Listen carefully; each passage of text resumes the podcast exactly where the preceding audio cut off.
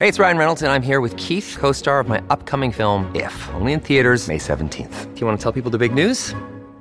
All right, I'll do it. Sign up now and you'll get unlimited for $15 a month in six months of Paramount Plus Essential Plan on us. Mintmobile.com slash switch. Upfront payment of $45 equivalent to $15 per month. Unlimited over 40 gigabytes per month. Face lower speeds. Videos at 480p. Active Mint customers by 531.24 get six months of Paramount Plus Essential Plan. Auto renews after six months. Offer ends May 31st, 2024. Separate Paramount Plus registration required. Terms and conditions apply if rated PG. When you need mealtime inspiration, it's worth shopping Kroger, where you'll find over 30,000 mouthwatering choices that excite your inner foodie. And no matter what tasty choice you make, you'll enjoy our everyday low prices, plus extra ways to save, like digital coupons worth over $600 each week. You can also save up to $1 off per gallon at the pump with fuel points. More savings and more inspiring flavors make shopping Kroger worth it every time. Kroger, fresh for everyone. Fuel restrictions apply.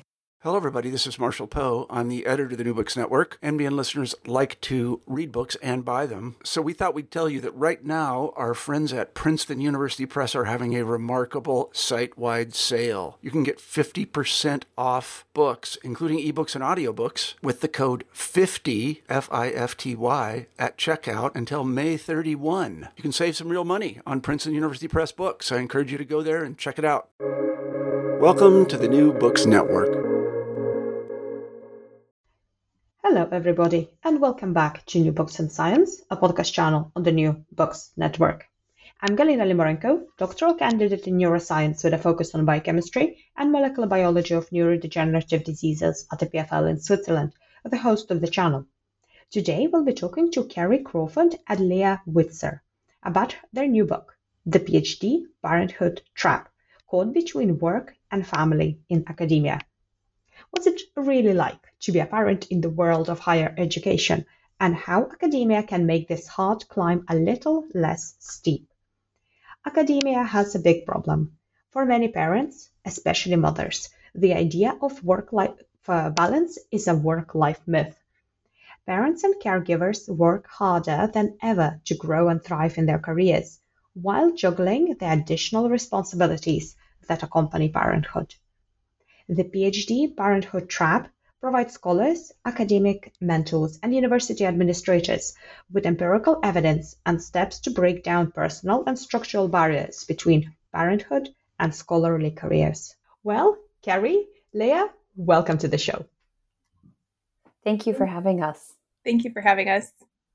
Oh, it's really great to have you here with us today. So, as we have witnessed the unprecedented times of the recent global pandemic, and uh, we're still in the middle of it, but hopefully towards uh, towards the end already. So, I was wondering if you could start by reflecting on how has it affected you and your work, and maybe some main takeaways that you have gathered from this experience. And we're going to start with Kerry. I think the biggest takeaway, you know, that that I've um, come up with in in reflecting back on the past 18 months is just to to be flexible with myself my children um, with work to the extent possible um, because the, the pandemic has really kind of forced that that mindset um, at least on my family and, and i suspect for others as well.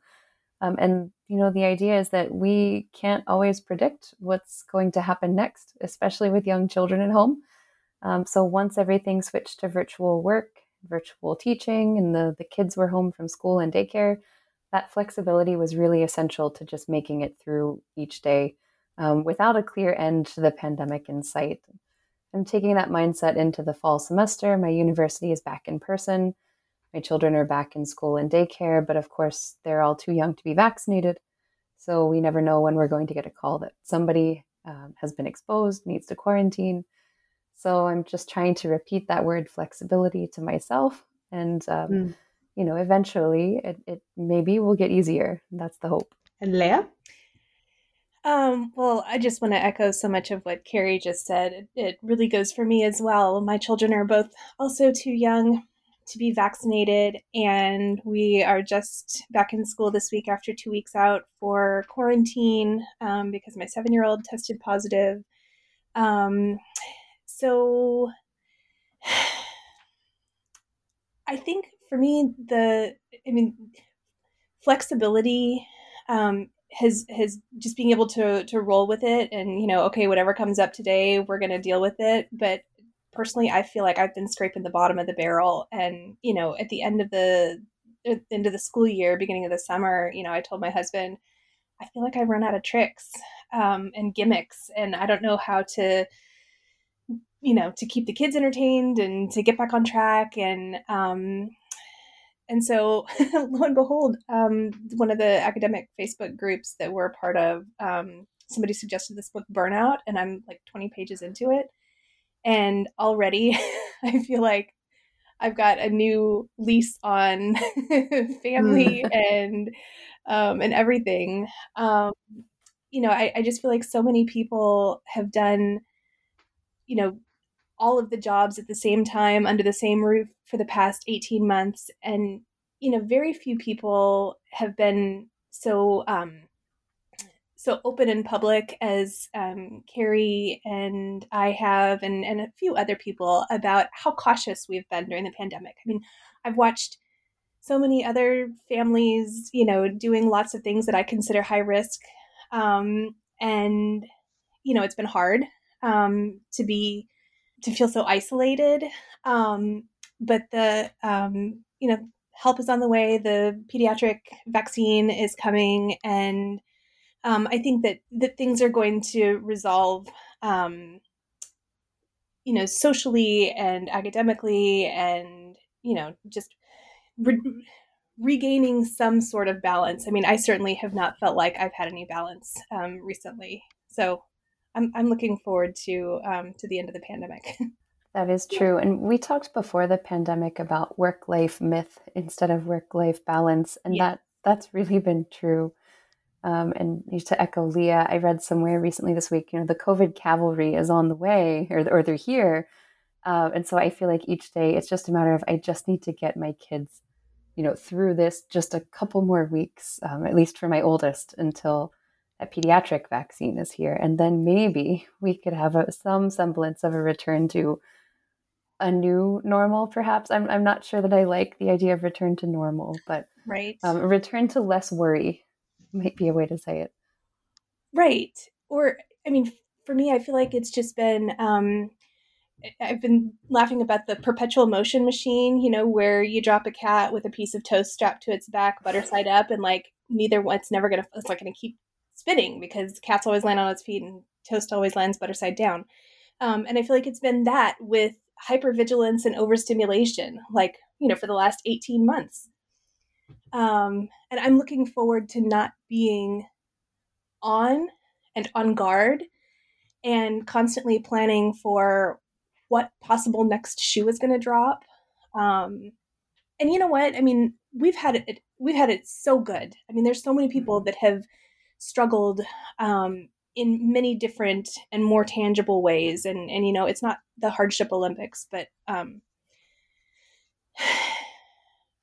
i know that it's hard for everybody but you know in academia we do have a lot more flexibility with our work um, than other people do. So i'm grateful for that but it's also been hard Yes, for sure. And I really appreciate your honesty about uh, all of these uh, things. And uh, I suppose uh, the hardships that you mentioned, uh, many people will uh, really resonate with that. Okay, so can we learn a little bit more about yourselves? Yes, absolutely. Um, Leah, would you like to start? Sure. Um, so I grew up in the Midwest. Um, uh, in a farm family, and um, I'm not a first generation academic, but I, I, feel like the hidden curriculum and the just the way things are done um, in academia has never been straightforward for me. Um, so um, I my undergraduate degree is in linguistics. Um, my PhD is in political science, and so the the work that I do is somewhere in between language and politics. Um, um, yeah, I don't know about um, how much more detail you want about background. so, how did you get interested in that? Um, in language and politics. Mm-hmm.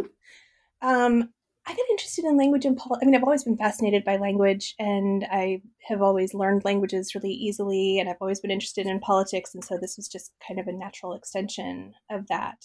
Um, I think there's kind of an overarching theme um, in the more substantive, like language and politics work of using language to uncover um, political processes in places where it's hard to observe what's really going on underneath the hood. Mm. Um, and I think that that's really a thread too in um, the PhD parenthood trap is that we're trying to expose what's going on underneath the hood for parents um, in academia as well. Um, so, you know, it's also a substantive work, but it's not, um, you know, it's just a different area of, of what I do. And Kerry? So I, um, I am a first gen college graduate um, so I, you know, I came into college, um, you know, uh, um, optimistic about you know the chance to get to learn anything that you want to learn. Uh, and you know, I actually came in as a music major. Uh, ended up getting my bachelor's in political science because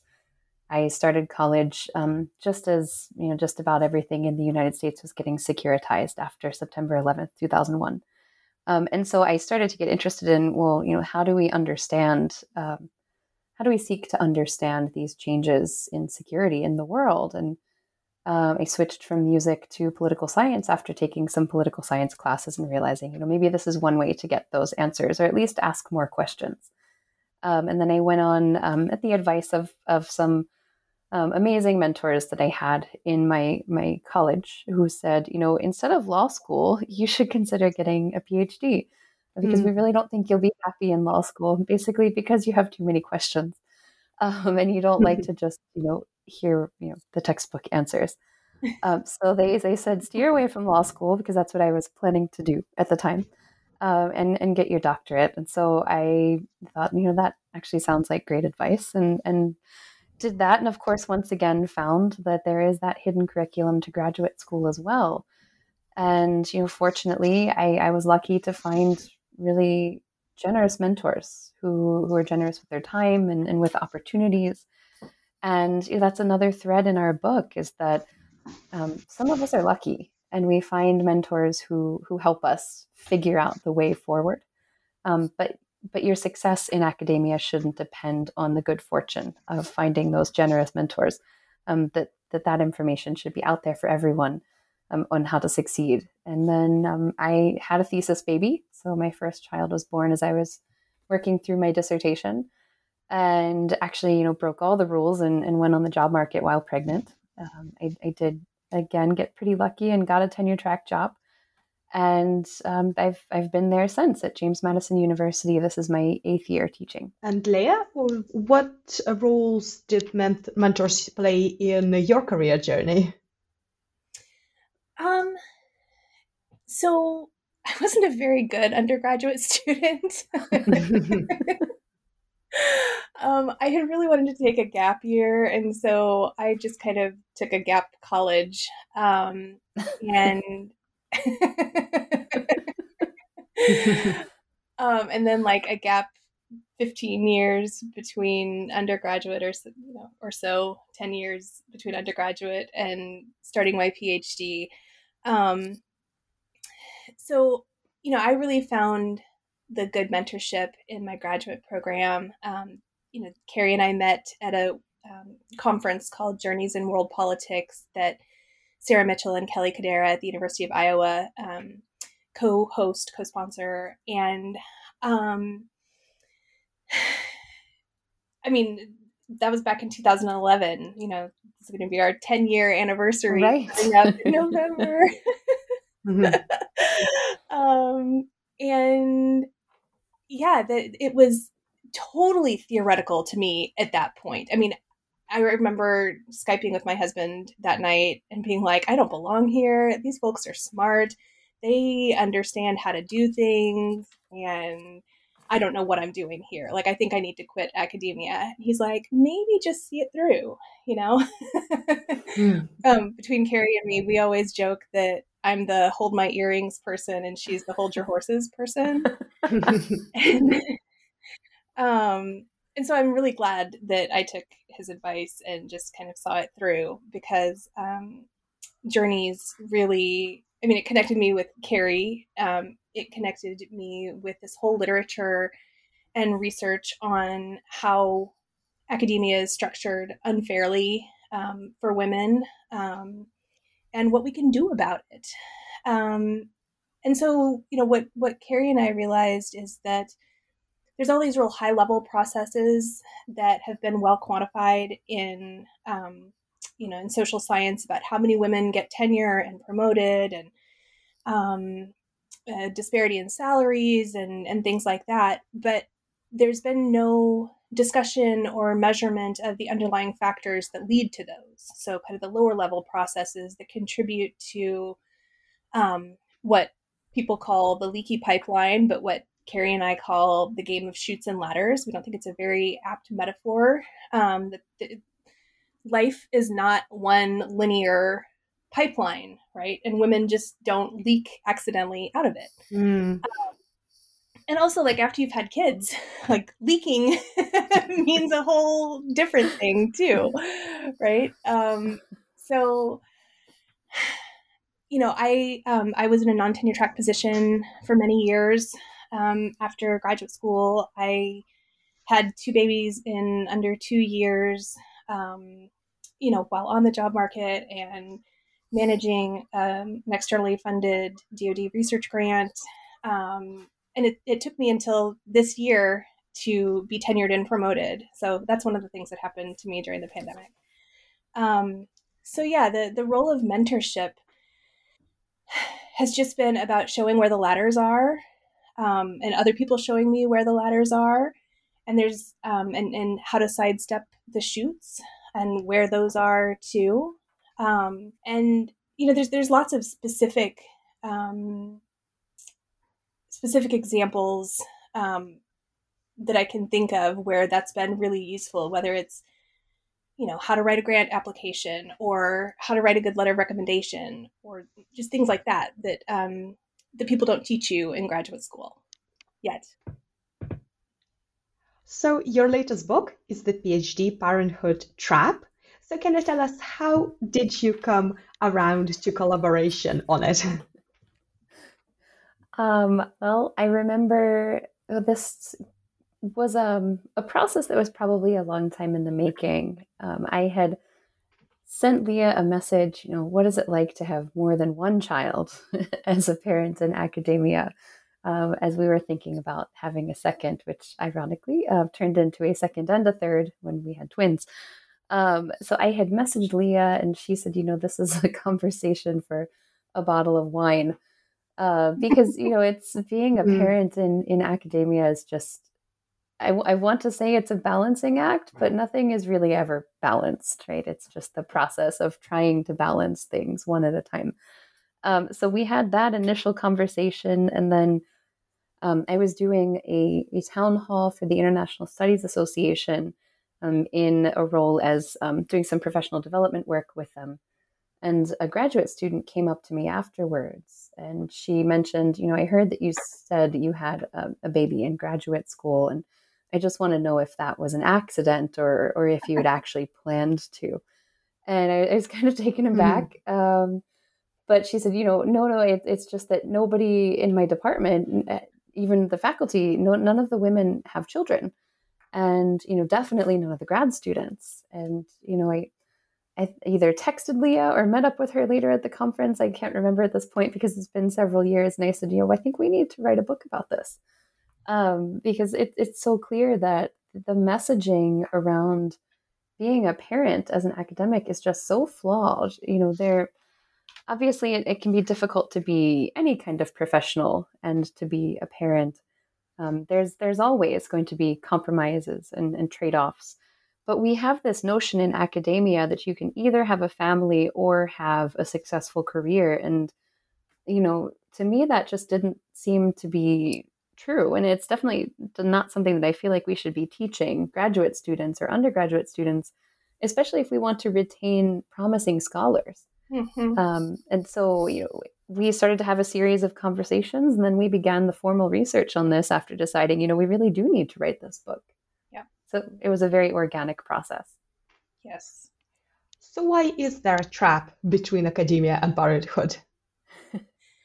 um, well, so I think that the that women in academia face um, what's called the double bind that you know women world leaders or you know women in the workplace anywhere face that we have these prescribed um, social gender norms where women are supposed to be nice and compliant and um, cooperative and supportive um, but they're not supposed to be assertive or certainly aggressive or um, and they're rewarded for their feminine qualities and penalized for their masculine qualities. Um, whereas men are expected to be aggressive and assertive, and they're rewarded for that. But then they're also rewarded for being kind and compassionate. And oh, look how cute, isn't it? You know, so and so. You know, Doctor Mister So and So brought his kids to the faculty meeting.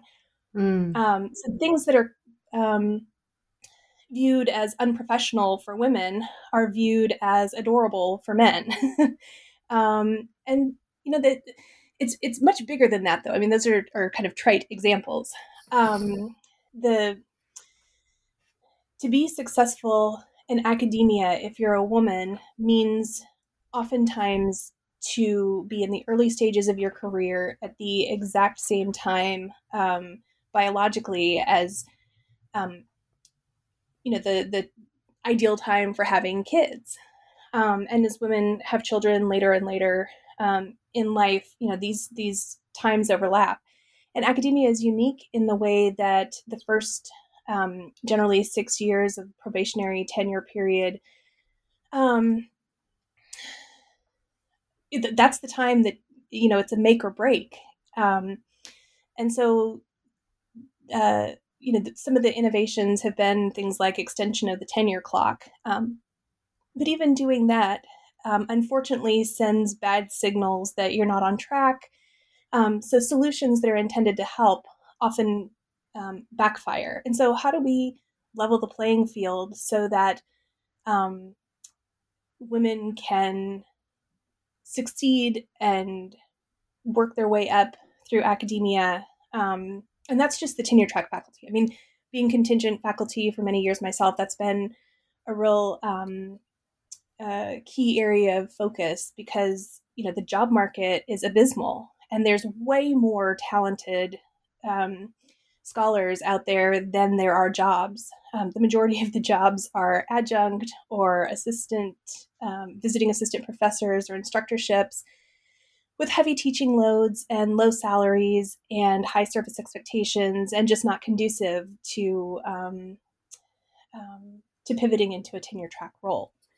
Um, so how do we, given all of these professional demands and constraints, how do we get more women from undergraduate through graduate to junior then senior faculty and then eventually into administration because that's where the the big decisions are made you made a very uh, interesting and important point that different populations of people in academia can be held to different standards. For example, women versus, uh, uh, men. And bridging this gap and understanding it's uh, really important, isn't it? Yeah, and and you know what? One of the things we found, we surveyed more than 300 people. Um, it was a, a hundred question survey that um, they all very generously filled out for us to help us understand the landscape of um, gender and family formation in academia, gender and bias in family formation in academia. Um, and one of the things that we found is that it really is about gender because some of the, not very men, many men um, completed the survey, but those who did said that they faced similar penalties for being active parents or what we call at our house the primary parent um, like who's ever on that day like if one of us has got a deadline i'm you know if, he, if my husband's got a deadline i'm the primary parent that day you mm. know i i carry the load i you know do the meal prep whatever. Um, sometimes it's team leah sometimes it's team Alistair, right? And so these for these other dads um, when it's um, their spouse's time to be you know team other spouse and they're picking up the kids or having to leave early or having to juggle um, you know faculty meetings with daycare pickup and things like that they reported that they felt similar bias to what they would imagine women experience. And so, um, you know, it's it's led us in a in a bunch of different directions about how to um, to engage more men as mentors, and how this um, primarily affects women, but it really is about gendered expectations um, for what people should be doing. You know, for those of us who have young children. So the notion of work-life balance um, is really mm-hmm. pervasive um, in the world of work, uh, not even just in academia. But can you describe how does it apply uh, to academic uh, parents? Yeah, and so I think you know one of the things that that Leah mentioned earlier in talking about the pandemic is you know, for many academics and, and not all, but for for many, um, we do have the flexibility to in in some sense and to some extent to structure our schedules in a way that that works uh, for us and you know for those of us with families for for you know those obligations. Um, and so i think you know in some sense we can lose kind of the work life boundaries that are healthy mm. um, because you know say i so for example in order to minimize some risk to my kids I drop my son off at school this semester instead of having him take the bus, which means I leave 20 minutes later because drop off is later than the bus pickup, which means I get my daughters to daycare 20 minutes later and then I commute to my campus an hour away. And so that's about two hours in the car each way. And and I kind of lose that time during the day. And so I make up for it at night after the children go to bed. And so, you know, the whole pandemic, I've joked about having my evening shift uh, when I finish all the work that I didn't do during mm-hmm. the day. And, you know, so in some ways that that's a privilege because we can still do our jobs while also, you know, fulfilling our obligations as parents or, you know, for, for people who are caregivers for elders, um, they might face similar constraints with scheduling. And so that that is a good thing professionally that, that we can still meet those obligations at, at different time periods. Um, but you know, in terms of um, well-being, it's probably not the best thing in the long run. You know, there there are definitely some advantages to clocking out at 5 p.m. and not thinking about work again until the next morning. And so, you know, that unstructured time that we sometimes have in academia uh, can be a blessing and a curse. And so I think that that can contribute to just kind of um, an enduring cycle of just always being on, whether you're on as the primary parent or you're on as the instructional faculty member who's responding to emails at you know 11 o'clock at night and so again it's that work life balance often feels just unattainable um, because there it's a static notion, right? That that everything will be in balance. Um, when in fact, what we're doing is kind of always striving to just keep everything going, make sure everyone's healthy, uh, make sure that work obligations are met, um, and at some point maybe also take care of ourselves. Although that often always comes last. so, mm-hmm. you know, I we we often question the work life balance. Um, bumper sticker, I guess we could call it. Right. It's really more just a continuing process. Just every day you're working to keep things going. We have t-shirts that say work life myth. we do. we wore that to one of our first conference presentations. Um, I just want to echo what Kerry said about work life boundaries um, and um, the unstructured time. So I have this catchphrase that I call the tyranny of unstructured time, where it's um, if you sit down and well you think okay well i can't get anything done unless i've got a, a, long stretch of time. And then you get a long stretch of time and you don't get anything accomplished because you don't have boundaries or structure um, or goals or deliverables or, or whatever. And i think that it comes from the the real um, masculine model of academia which we can think of as kind of the nutty professor um, that old movie of just working idiosyncratically and you know working all night and or late into the day or whatever um, mm-hmm. and that is not the modern model of academia the the modern model of academia is structured and goal driven and um, uh, respectful of boundaries and you know I don't know why anyone would want to replicate such an inefficient system. Like when I started before the pandemic, um, when I started um, not working evenings or weekends, I found that my productivity vastly improved. Um, because you get this like I'll do it later, or I'll get distracted by something because I can make up time for it later. And so, you know, the first year or so of the pandemic um, was like maximum efficiency all the time. You know, it was like a well oiled machine. I was super productive at work. I was teaching kindergarten. I was, you know, getting stuff out the door. I was making dinners and taking kids to the park and handing out, you know, daily prizes from the dollar store and you know, it was things were smooth. And then the end of the school year hit and it was like the tyranny of unstructured time. Like what do mm-hmm. I do mm-hmm. now? But also like burnout from maximum efficiency for so long. Um and so I think this the work life balance. Um, I don't know, maybe the next book is the work life myth because um, it's there's no balance. Like it's the, the balance is structuring your time. The balance is running your academic life in a more efficient way because I don't want to miss out on my kids. I don't want to feel resentful about, you know, having work to do when I want to be with them or being with them and knowing that I've got deadlines that I'm not meeting um, for work. I want to be happy at work. I mean, I think that's one of the perks of academia is that you get to do what you love. Um, and one of the perks about parenting, at least in my situation, is that I get to be with who I love, you know? So, like, it's love 24 7, 365. Mm. All the time. It's perfect. Kidding.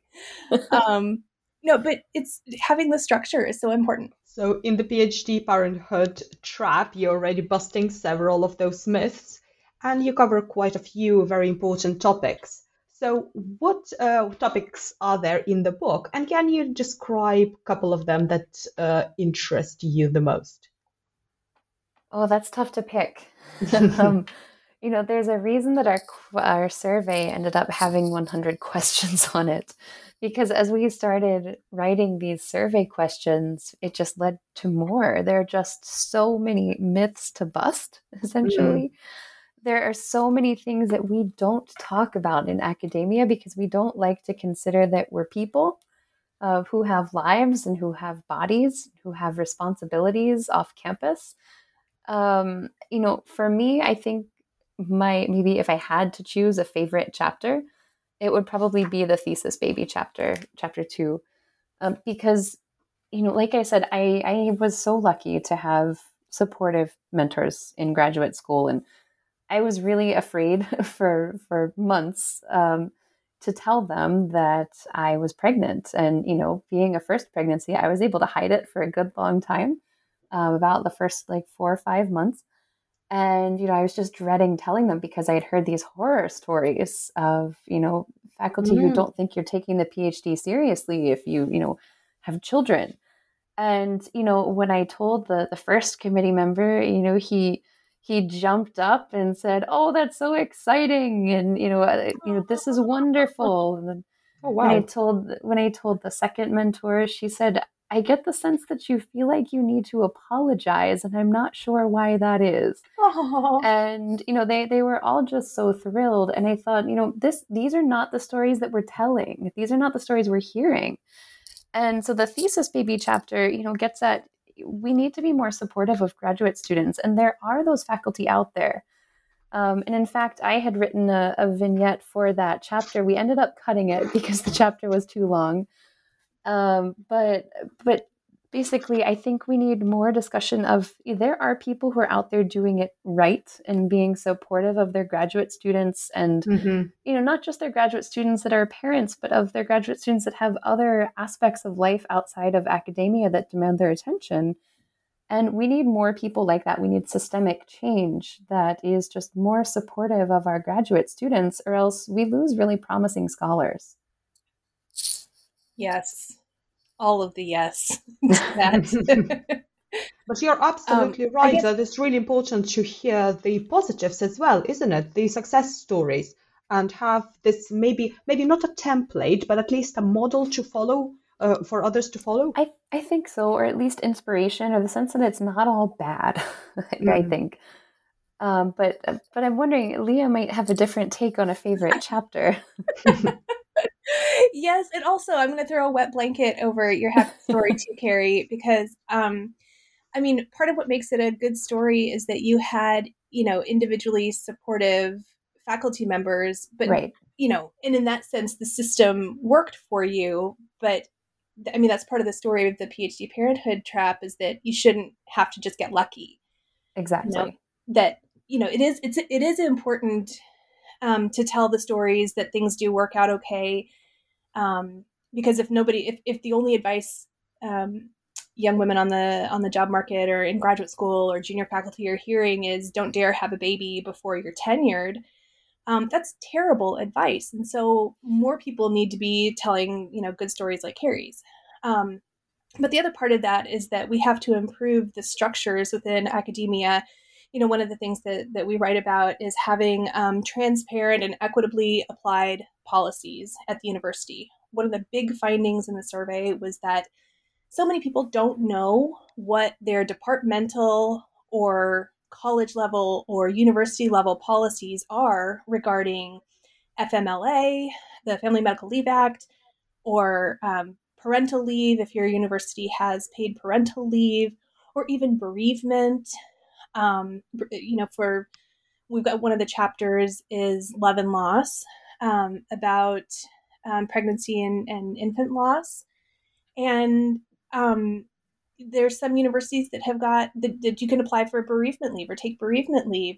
Um, you know, we know colleagues that have had to have um, that have had miscarriages and have had to have um, D&C surgery, and you know they show up at work the next day, you know, because there's no um, uh, no medical leave for that kind of private mm. event. Um, so um, I, I, think I've got um, b- between the the sick and tired and the love and loss. I think that that's where a lot of the structural change can happen, and also where more of the untold stories are because um, you know what, what we really wanted to do with the book was to show the the lower level processes that lead to the higher level outcomes that are already well measured and well documented. Um, but things like um, being sick um, you know people who um, who have young children probably get all of the colds and all of the illnesses and all of the everything that they get. I mean i was sick for years and just could not shake you know, mono and strep and RSV. And I mean, I literally got everything that the kids got. I mean, people would joke and ask my husband, How's your wife? And he would say, Riley, um, never better.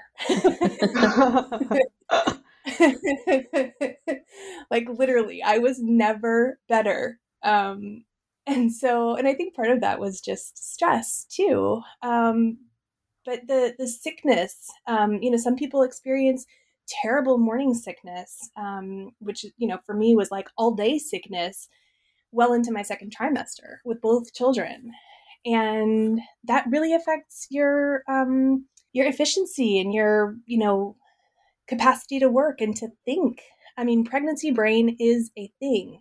Um, there's so many women who experience infertility or go through fertility treatments and these are things that people don't often share either and so they might have months or years of you know hormone shots and the roller coaster up and down of um, ivf and just all these very private struggles that affect their well-being and their their capacity to work. Um, and you know in academia we're paid for our brains and um, it's really hard sometimes to construct a coherent thought when you're incredibly sleep deprived. Um, I mean, I remember after my second child, so after my my second daughter was born, I had her on a Thursday, came home on Friday, and I was back at work on Monday. Oh, and oh, wow, that is insane. That is abs. I would never. I, I wouldn't let myself do that again. Um, and I remember standing up in front of the class. I taught an evening class that was three hours um, uh, in the evenings, and somebody asked a question and I closed my eyes to think about the answer and I fell asleep standing up. Oh no. and like jolted myself back to it. But like parenting is hard.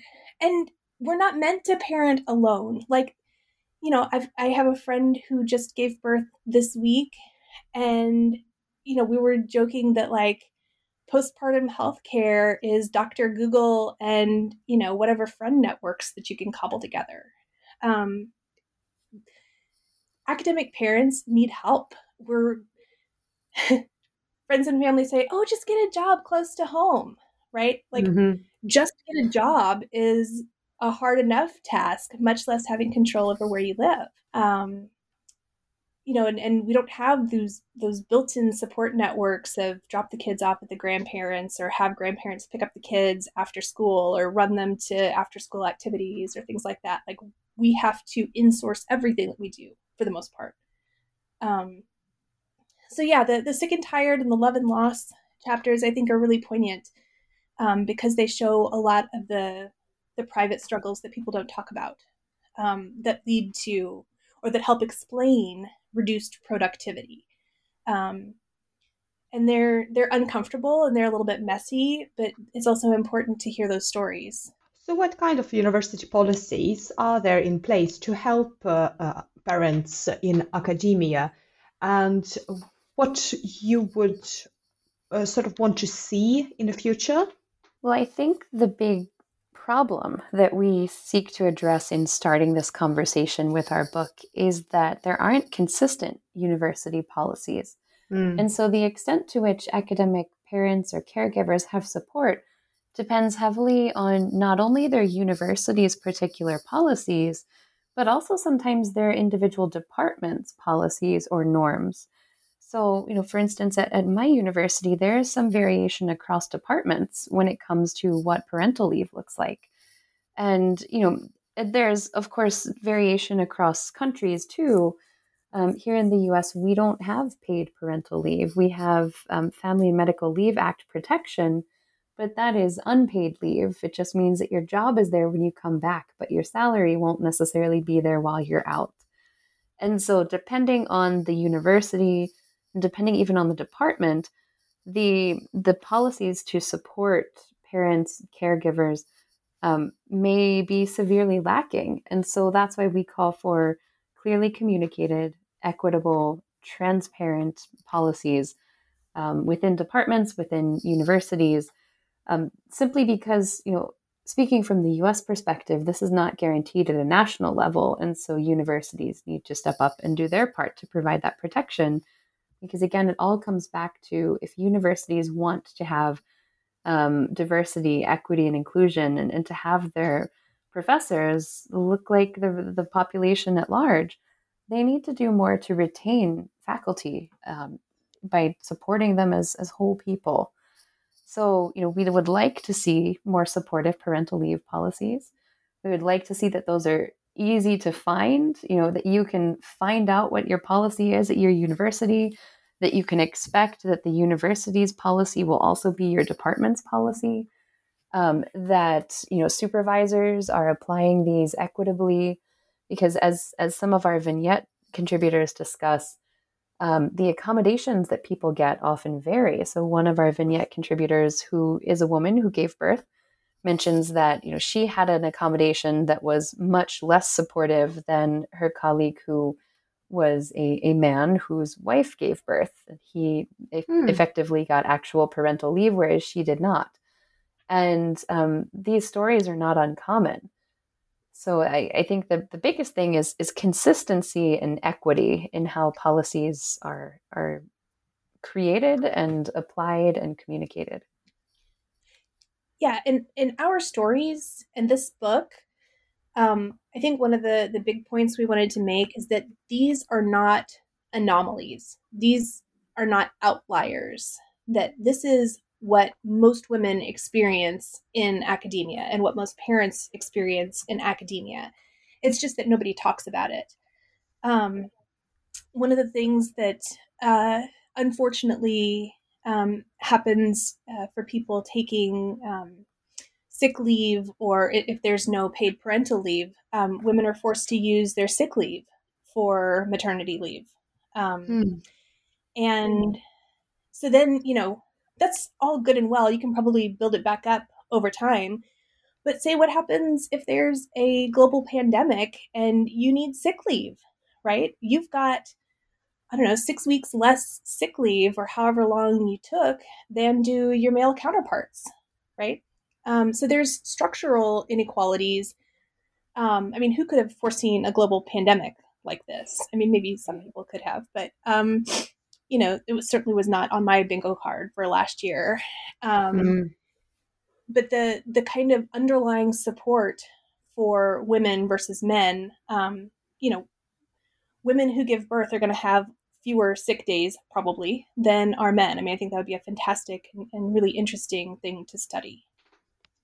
I'm really glad that you uh, mentioned uh, this issue of uh, parental leave, maternal and paternal as well. I used to work in Sweden, and they have very generous uh, uh, both uh, parental leaves, which can be up and up um, up to one year, I think, at the at the moment. I think that's I think that sounds right. Yes. But another important important thing is that when you come back, you are supposed to come back to the same position or equivalent. And do you think that this can also be an issue that when women come back from their leaves, their position might be fill, filled, so they don't really have anywhere to come back, or they lose their tenure track? I've heard that you know there are also concerns that people get mommy tracked. So mm-hmm. in hiring, you're mm-hmm. going to be worried that okay, this is a young woman um, I'm going to assume at some point she's going to get pregnant and then she's going to require a year of leave. And so I'm going to put her in a position that's not necessarily essential. Um, you know, this is outside of my area of expertise, but anecdotally, I've, I've heard that from colleagues that while really supportive parental leave policies are uh, create, of course, uh, they have a, the potential to create a more equitable workforce. Um, they also have the potential to create kind of different tracks for men and for women. And of course that lays aside the fact that you know dads need support too. You know dads need parental leave so that they can be active parents so that they can um, support their partners who have given birth. And you know of course um, when we're thinking about um, same-sex households and same-sex parents uh, the the complexities um, are, are there as well that you know the non-birth parent also needs support needs leave so that they can be active in um, supporting that family, getting to know a new child, um, taking care of a partner if that partner has given birth, and so on. These are important considerations, but they they do have, um, you know, implications that maybe your job isn't there later when you come back if you have mm. long term leave, and obviously that's a concern and, and, a problem. I think some of the um, the underhanded punishments, or I mean, I don't know I can't think of a case when someone has lost a tenure track position. I mean, maybe um, being denied tenure could be um, considered losing your job. You know, if family formation mm-hmm. has affected your productivity. But I mean, that's being in a tenure track position is a contractual um, issue. What I think um, happens frequently is um, microaggressions and um, uh, individual level penalties. So one of our vignette contributors talked about being written out of um, a major project that she had worked on up until the time that um, she gave birth. And so something that should have been a major line on her CV was made absolutely invisible. Um, you know, the some of the other issues are, uh, you know, what people might consider helpful individual level hacks like um, you know reduced course load or increased service load or, or, things like that actually don't benefit women in the long run and the um, so women are much more likely to take on service assignments that benefit the academic family um, and um, things like um, departmental committees or low pro- profile university level committees rather than high profile professional um, um, service assignments or service responsibilities. And so, um, in trying to maybe lighten the load or accommodate, uh, you know, women um, during family leave or an extended family leave, giving them um, kind of easier service assignments may not be as beneficial um, because it doesn't do anything for their career, right? It might buy them some time um, at home, but so would uh, paid parental leave. Um, you know, and, and on the issue of paid parental leave, women, um, the vast majority of women are not misusing their maternity leave, right? They're not um, doubling down, you know, during midnight feedings and making progress on, you know, their next top tier journal article. Whereas um, mm. it's well documented that men leverage parental leave to publish um, or to go on the job market and move up, um, you know, vertical moves from one institution to another. So, you know, equitably applied means if you are a non birth parent and you take parental leave, use it to parent and not to um, advance your career, right? Um, right? Use it for what it's intended for.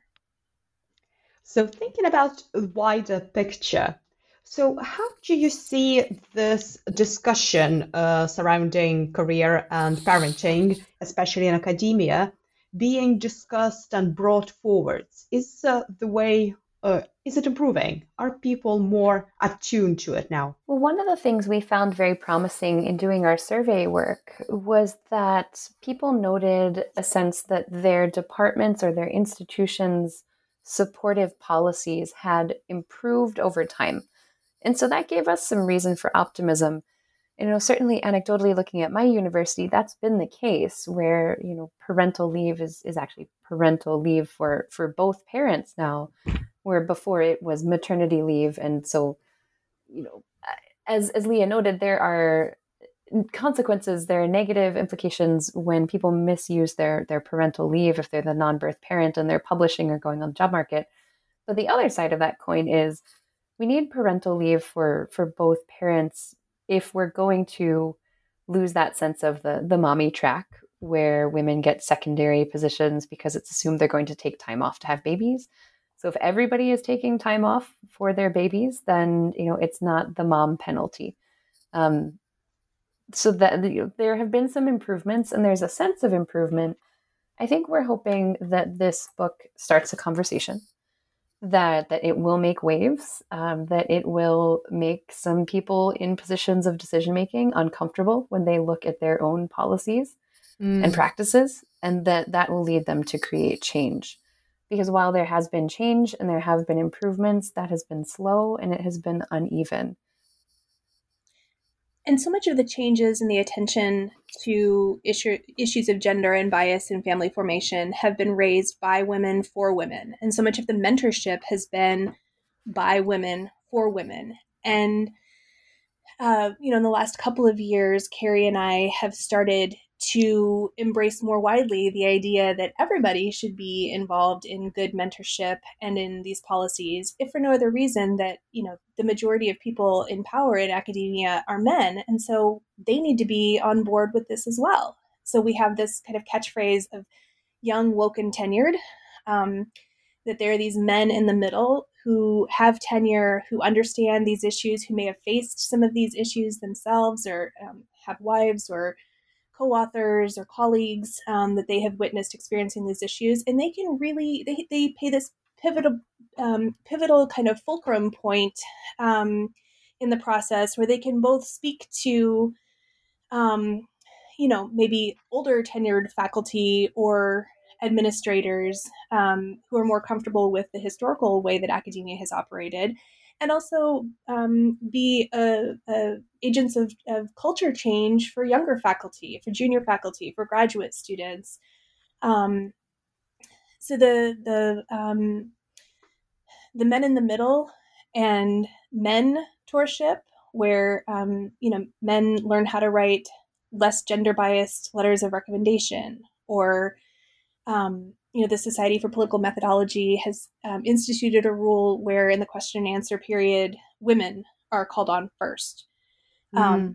Because that's um, been demonstrated that the, the research shows that um, when you call on women first, that women and men tend to participate in question and answer periods or um, um, class discussions at relatively equal rates. Whereas if you call on a man first, um, it has a chilling effect on women participating, um, and they don't participate at the same rates. Women participate far less.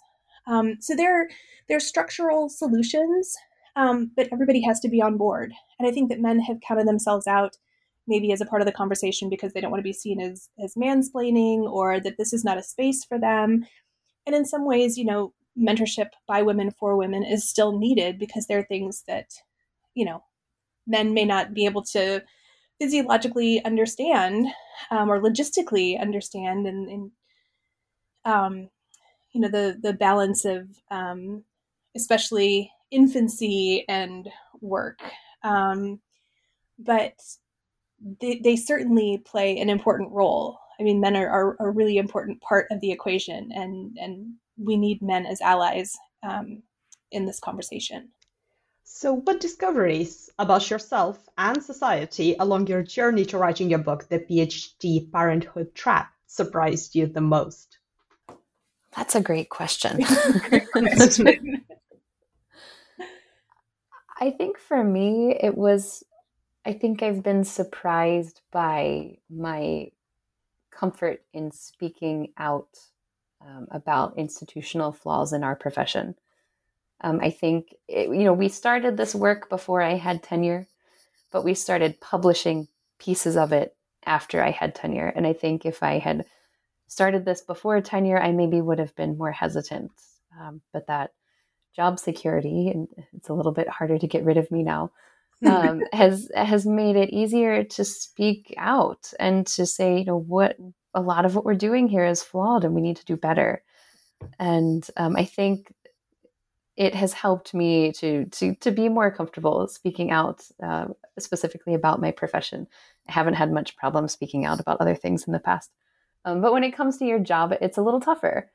And you know, I think that any of us in the profession who have job security have an obligation to recognize when there are flaws that are creating inequities and to speak out about those. Yeah, I don't think that it makes you harder to get rid of, Kerry. I think it makes you more desirable to keep.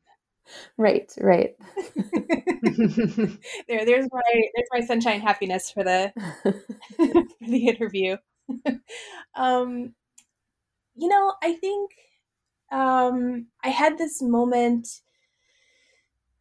I don't know, sometime in the last decade or so ago, right after Kerry and I, or right around the time that Kerry and I started um, thinking seriously about writing this book, um, about the First Wives Club, um, that, you know, now older movie, I guess, um, with Goldie Hawn and Bette Midler and um, who's the other one? Um, anyway, you know which one I'm talking about. Anyway, that, yeah. so that all the women are feeling like, you know, what's wrong with us? And, you know, boo hoo hoo.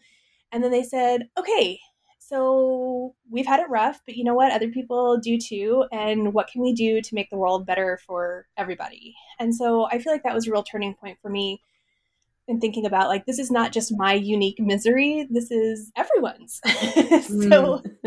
how is it that we can leverage our stories and our perspective and our understanding of institutions and gender and social change and advocacy and you know all the things that political scientists are supposed to study how do we leverage this knowledge you know with our own stories and other people's stories to create change in our profession um, that can maybe be benchmarks for you know creating change elsewhere you know? Um, it's not just about airing our own dirty laundry or you know exposing um, systemic flaws just for that for their own sake. Like it's for a reason, you know, because we can be more humane. And also, there's going to be better science that comes out of this because people are going to be more efficient and happier and collaborative.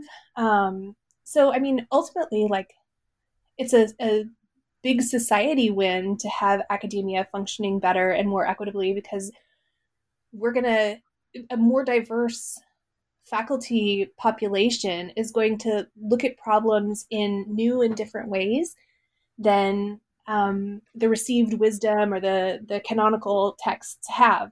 So you know, it's a win for us because you know, it's helped us to process the the individual stories that we've experienced, but it's also a win for everybody.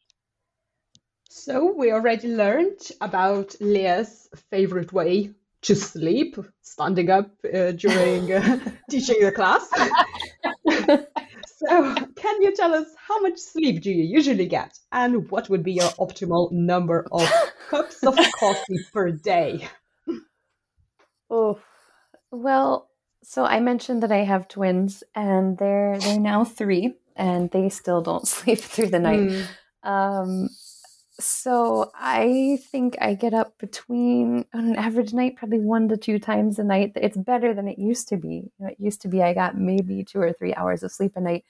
I'd say now it's probably five, five or six hours interrupted. Uh, and you know, part of that is because I stay up later than I should uh, because I'm catching up on work and because after I catch up on work, I need some time to do something not work or child related just for me. And so I end up going to bed later than I should. And then, you know, an hour after I fall asleep, my first twin wakes up. Um, so optimal cups of coffee. I'm still only up to one cup of coffee a day um, because I was uh, I got in the habit of of not drinking coffee while I was nursing, and I was uh, nursing my twins up through when I got my COVID vaccine, so that they could mm. get um, some hopefully some immunity from that. Um, so I was in the habit of being not at all caffeinated throughout most of the pandemic, and I, I still don't know how that was possible. But I'm up to one cup of coffee a day, and even that feels like a lot. Sometimes one and a half if I'm really tired. I tend to be more of a chocolate person. Um, so the question is hours of sleep and cups of coffee. And cups of coffee. um, so my kids are six and seven, and they're not great sleepers either. I mean, they're not waking to nurse or anything. I'm not that parent. um, although if you are, that's just fine too. Um, get in where you fit in. Um, but God, I don't know. Um, I got one of those Oura rings to help track um, my sleep. I'm trying to remember the last time I looked at the data for that. Um, it's often just depressing. I know, right? um, when it shows like your awakeness cycles. Um, golly. I mean, I want to say. Do you normally feel refreshed after your sleep? No. No. oh dear. no. no. No. I mean, I don't know how it might be like Sleeping Beauty long time that I would need to sleep to feel refreshed. Um, and I I generally drink I don't know maybe two and a half two and a half cups of coffee a day. I mean, I'll usually start with the one that I didn't finish the day before that I stuck in the refrigerator overnight, and then maybe brew another pot of coffee and I've got one of those small ones that makes four cups. And so maybe drink half of that. I don't know. Two, two cups of coffee today. well, I'm looking forward to somebody coming up with a formula for the academic parent yes. about number of uh, sleeping hours, two cups of coffee, which are optimal. Right, right. well, we've taken up a lot of your time. So can you tell us what are you currently working on and what would be your next projects? So we are currently working on a few spin-off articles related to the book, and um, so so that has been a lot of fun to keep that conversation going. We've been studying mentorship during the COVID era, and hope to have an article about that coming out soon. And then separately, I am uh, writing a second edition of my book on human security, which is my international relations hat that I normally wear when I'm teaching and doing research. And so that is what's next for me. Um, yeah, uh, we've started brainstorming sort of the next book, um, but that's still um, you know very early in in the brainstorming phases. Um, but I'm starting work on um, a National Science Foundation funded um, program um, on multimodal communication. So, how all different aspects of signaling, whether it's your voice or um, eye blinks or eye widening or facial expressions, gestures, language, all of those um, work together for like a complete communi- communicative package. Sounds very exciting. So, where can our listeners find more information about your work and also your book? Great question. So, on the Georgetown University Press website, you can find our book. And um, we do have a discount code if you buy through the publisher, and that is TPHD. And um, I believe that gives you 30% off, if, if hopefully I'm correct about that. Um, and so the Georgetown University Press site, you can order through there. Um, you can also order through other booksellers. But we also have open access pieces that we've published through Medium, through Chatham House, the International Affairs blog, and their 50 50 and 2020 initiative. Um, we've published some pieces in perspective on polit- perspectives on politics. Um, and Duck of Minerva, the international relations blog. And Leah, am I missing some more? Um, I don't know. Maybe. I, I was going to say. I mean, whenever we publish something, we generally tweet about it. So, um, what's your Twitter, Kerry? Mine is Prof KFC, P R O F K F C. And mine is at Leah, L E A H C Windsor, W I N D S O R. Um, yeah, I think that, that, that those will have um, all the links to the things. We should, yes. you know, maybe we need a website. but Twitter effectively functions as our website. So that is the best mm. way to find information as we publish it. Yes. Excellent. Well, thank you so much for joining me today. It has been truly insightful discussion. Thank you so much for your time and for the invitation to talk with you. Yes, thank you so much for having us. We really appreciate it.